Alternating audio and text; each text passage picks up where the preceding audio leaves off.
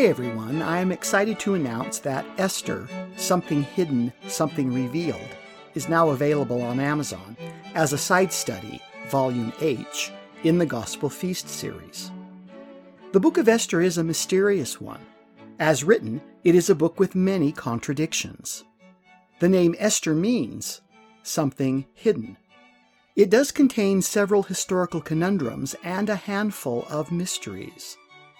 It is the only book in the Bible that never mentions God at all. Why? Many Jews today say that it is just fiction because they can't find any of the characters mentioned within historically. And yet, they celebrate the book with a major festival annually.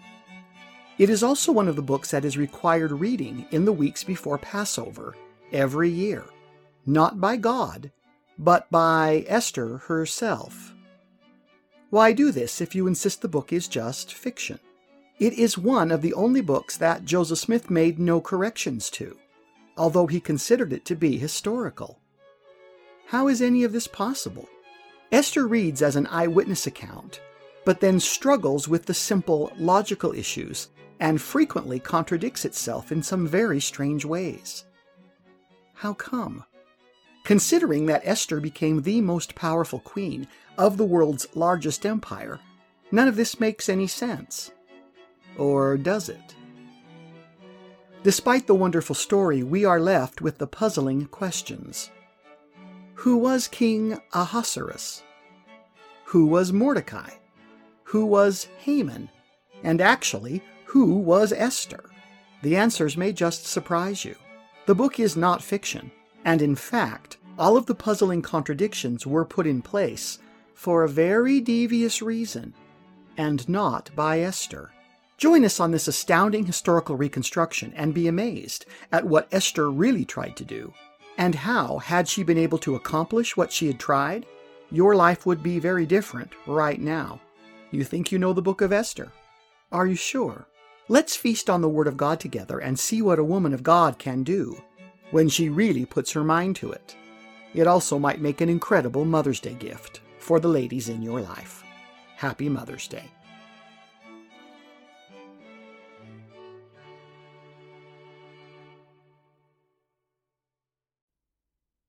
Welcome back to the Gospel Feast podcast. We're continuing our studies, Season 5, in the book of Ezekiel.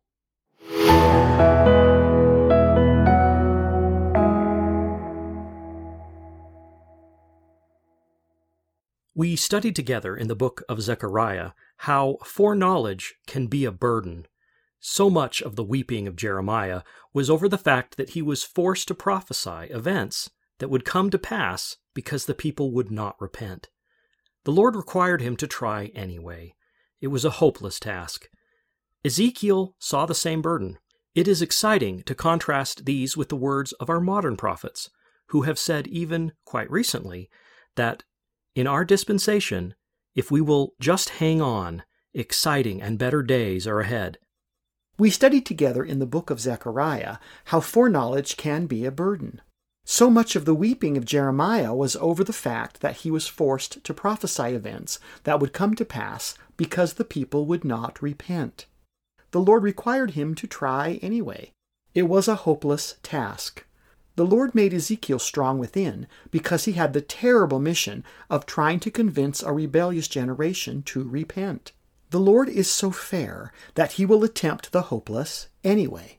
Thus, there is no excuse on the day of judgment. It can be terribly hard preaching to family and friends who will not repent and embrace the gospel. Theirs is the burden of sin. Yours is the burden of knowing what will happen nonetheless. This is why typically the Lord will end a vision with a positive outcome, which he will effect himself in time. Follow the logic in these verses. Ezekiel 6 1 And the word of the Lord came unto me, saying, Son of Adam, set thy face toward the mountains of Israel, and prophesy against them. And say, Ye mountains of Israel, hear the word of the Lord God. Thus saith the Lord God to the mountains and to the hills, to the rivers, and to the valleys. Behold, I, even I, will bring a sword upon you, and I will destroy your high places. and your altars shall be desolate, and your images shall be broken, and I will cast down your slain men before your idols. And I will lay the dead carcasses of the children of Israel before their idols, and I will scatter your bones round about your altars. Israel had long had the habit of building altars to pagan gods in the mountains, particularly in groves of trees. Again, this is parasitical. Here, the mountains parasited the temple, and the trees were trimmed into phalli. These cults went all the way back to Egypt, where the earth was seen as male and the sky was seen as female. This illustrates another satanic methodology, that of mockery and reversals. In celestial thinking, the earth is a nest, a female force, while the sky that protects it is masculine. In other words, the male priesthood protects the home where the family is transformed and nurtured. Ezekiel 6 6 In all your dwelling places the cities shall be laid waste, and the high places shall be desolate, that your altars may be laid waste and made desolate, and your idols may be broken and cease, and your images may be cut down, and your works may be abolished. And the slain shall fall in the midst of you, and ye shall know that I am the Lord. This will be a reoccurring message in Ezekiel. Israel was to be the means of announcing the Lord's goodness to the world all the world would know the Lord from them. If they could not be the shining example of righteousness on the hill, then they would be proof of the Lord's power and dominion in the punishments they bore for their wickedness. They would also stand as proof that Jehovah, and no one else, was ultimately sovereign. Much of the sadness one senses in Judaism today comes from the knowledge that they know their ancestors were unable or unwilling to keep their covenants. The joy they take comes from the faith that God is not done with Israel, but in the latter days will redeem them. Of the secular world of the 1800s, only Joseph Smith stood firm in the teaching that Judah was still special and important. The return of Judah to Israel is just one of hundreds of prophecies given by Joseph Smith that should stand as a warning to the world that prophets and apostles again walk the earth. Ezekiel 6 8 Yet will I leave a remnant, that ye may have some that shall escape the sword among the nations, when ye shall be scattered through the countries. And they that escape of you shall remember me among the nations whither they shall be carried captives, because I am broken with their whorish heart, which hath departed from me, and with their eyes, which go a whoring after their idols. And they shall loathe themselves for the evils which they have committed in all their abominations. This precisely came to pass. The black bands that many Jews wear on their white prayer shawls today are marks of mourning. Jews who understand their religion know that it is not possible to fully rejoice until the temple is returned to them. Despite the many tragedies they have borne as a people, they realize that God has indeed left them a remnant. Some have always escaped. Even the atrocities of Hitler's democratic socialism were not able to utterly destroy their culture and spirit. Back in the land of Israel, many are returning to the knowledge that Jehovah is the Lord. Ezekiel 6:10 And they shall know that I am the Lord, and that I have not said in vain that I would do this evil unto them. Thus saith the Lord God, Smite with thine hand, and stamp with thy foot, and say, Alas, for all the evil abominations of the house of Israel, for they shall fall by the sword, by the famine, and by the pestilence.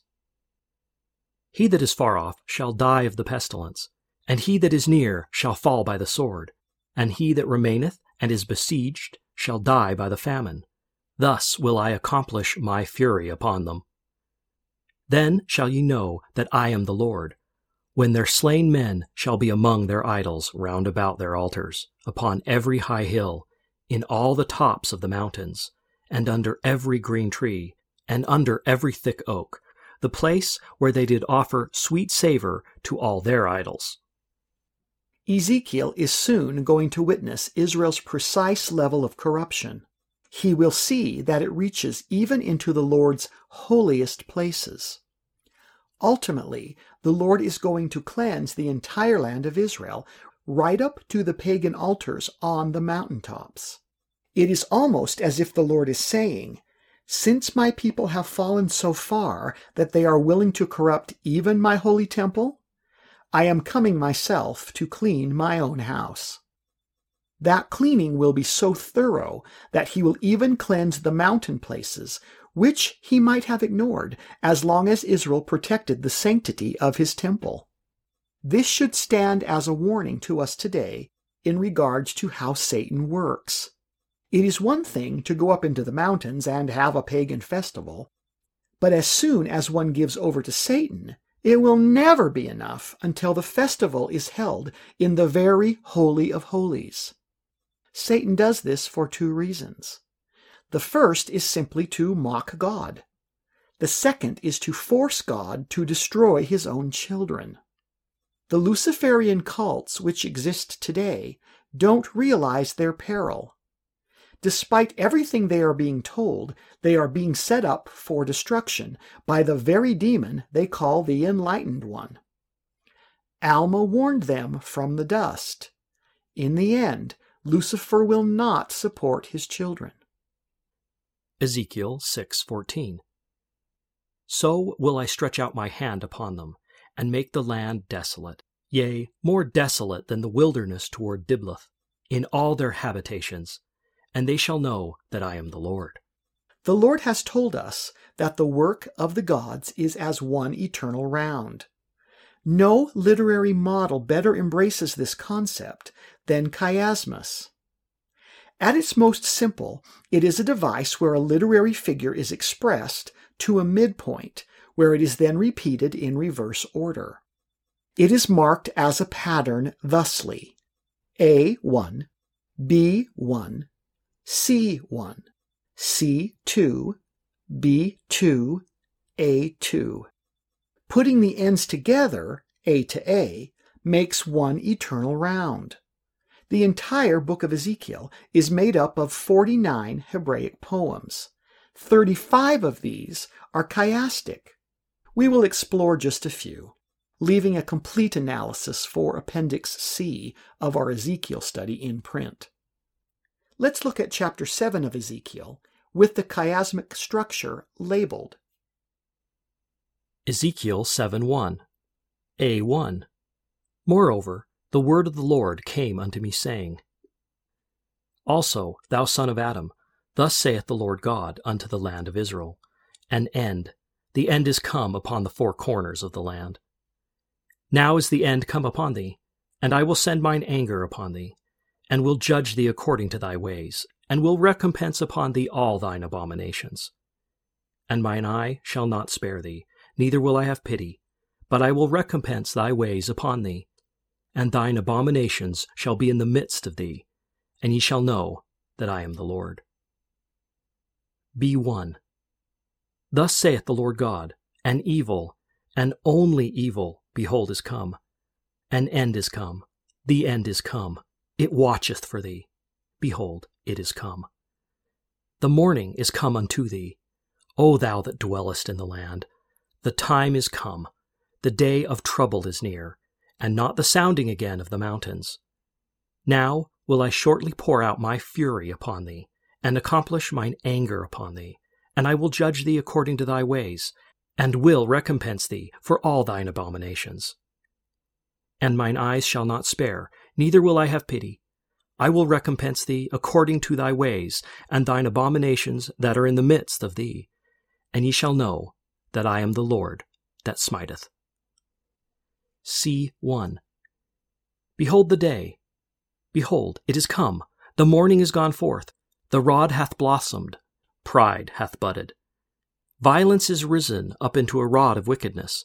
None of them shall remain, nor of their multitude nor of any of theirs, neither shall there be wailing for them. C. 2. The time is come, the day draweth near. Let not the buyer rejoice, nor the seller mourn, for wrath is upon all the multitude thereof. For the seller shall not return to that which is sold, although they were yet alive.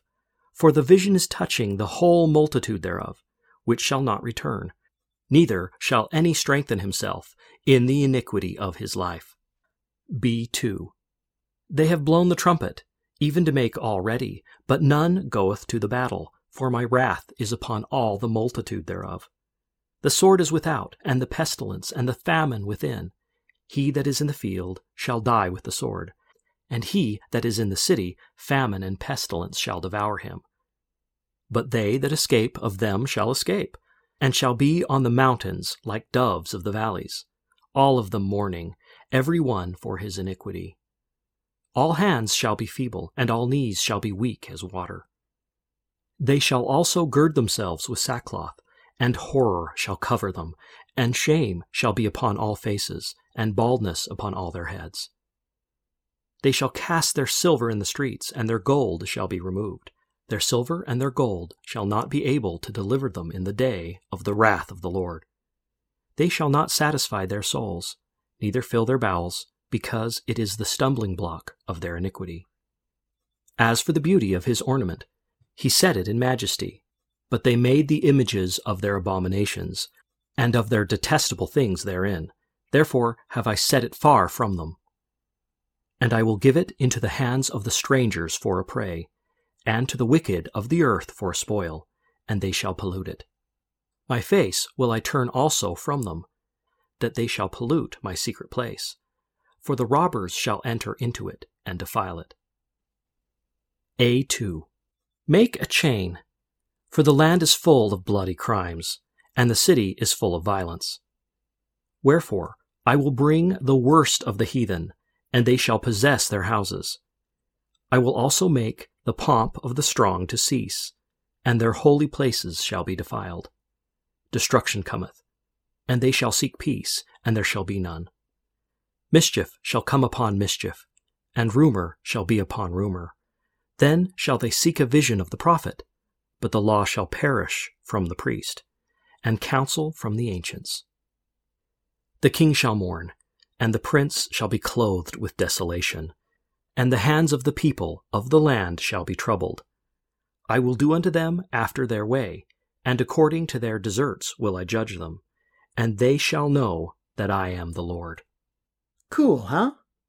Simplifying the pattern, we have a circular truth. A1. All will know Jehovah is the Lord. B1. The Lord will have his revenge on evil. C1. The day of the Lord's wrath is coming. Now, while the Lord's ways are one eternal round, his knowledge is as one great now. With each turn of the Lord's way, increase is gained. This is the closest clue we have to understanding what time might mean to a timeless God. As God makes his great eternal round, he expects to find increase and improvement when he comes back round again. Many of the parables of the Lord and the poetry of the prophets teach this concept. Men are to prepare and improve themselves before the master comes back around to check on his servants men are expected to seek the Lord when he comes. The very essence of his second coming, like a royal visitation, is to be ready to receive the king when he makes his rounds. Chiasmic poetry illustrates this when its returning CBA structure is increased in both meaning and understanding. Let's work our way out. C2. The day of wrath will be against the rich. B2. The revenge will be total and devastating. A2. Then all will know that Jehovah is the Lord. The grand point here is that all will know that Jehovah is Lord. This will happen when he takes his vengeance on the elites of Judah. As we move toward the center of the pattern, the seas, we have Hebraic allusions, like the mystical use of the number four in the second verse. Four is the number of this earth in its fallen temporal state. The idea is that to the Lord, the earth is symbolically a square. It has set boundaries where he can view the beginning through the end. It is from this concept that some have preached that the earth was flat. Surprisingly, there is a small but growing movement of people today claiming that the earth is really flat. It's not. They confuse the fact that the planet is mathematically flat, but it is in reality a globe. In verses 3 and 4, we are reminded that our God is a God of great mercy. He sees our weakness as teaching moments, like a loving parent watching a foolish child. He knows that while punishment is necessary, too harsh a punishment will not accomplish the needed correction. It is useful to understand that the Lord is so frustrated with Judah at this point that even his kind nature will not lessen the punishment this time. Mercy cannot rob justice. In verses 5 and 6, we get the Hebrewism of repetition. In the Hebrew language, a word is magnified through repetition. In English, we have intensifying words such as very, really, and sometimes pretty to make something bigger. Thus, the Lord is very angry, and his punishment is really going to get pretty bad. The Hebrew says, An evil evil is come, and the end is come, the end is come. How bad is it going to get? Really pretty, very bad. Note verse 19. This is a peek into what Nebuchadnezzar's siege would be like inside the city. We would do well to hear it. In the day of deep peril, note that money has no value. You can't eat gold and silver. If a community is starving, you can't even buy food with your wealth. Wealth means nothing. Note verse 22 all the precious things that men hold dear will only be good as trophies for the looters stealing them. How many times have we seen this in modern times? Even the treasures of Solomon's temple were taken. Once the Lord, who is clean and pure, has seen his treasures of worship defiled, he no longer wants them. In fact, he didn't even want the temple anymore. The ultimate lesson is that as nice as we try to make temples and holy adornments for the Lord, ultimately what he wants is a holy people. The holy adornments then become a mark of where our treasure is located. Our treasure is in heaven and is in our God. Therefore, our gold and silver is joyfully given to his house as proof of this. Our honest tithes and offerings function the same way. The meat in our Lord's house is proof beyond words that He is our treasure and He is our reward. And what a treasure He is! To have personal claim and companionship with Jehovah God? Just think of it. Note verse 27. Historically, one can't help but see parallels to the city of Nauvoo. Once the saints were driven out, it was the lowest of the river rats of the Mississippi Valley that took over the city. Beautiful homes, a handful of which still stand, were filled with riffraff, the worst of the heathen, to quote the Lord. It was not many years, and the city beautiful was a dirty river town. Israel saw Jerusalem fall from a capital city to a dunghill, and the Jews in exile knew it was a sign. Jehovah is the Lord. There are several kinds of poetic structures in Hebrew, but the chiasmus is considered the highest form. If Ezekiel had written in English, we might say that the book is a series of Shakespearean sonnets. Only Isaiah is more literary than Ezekiel. Thank you, Reed. And with that, we are out of time. The day of the Lord's wrath is coming, and we are determined to watch for the signs and to know them. Then we will not fear, because we will see that these signs are proof that our Lord foreknew it all before it even happened. This, of course, means that we can trust in the outcome. It will be as Ezekiel taught. Soon, all will know that Jesus Christ is Lord.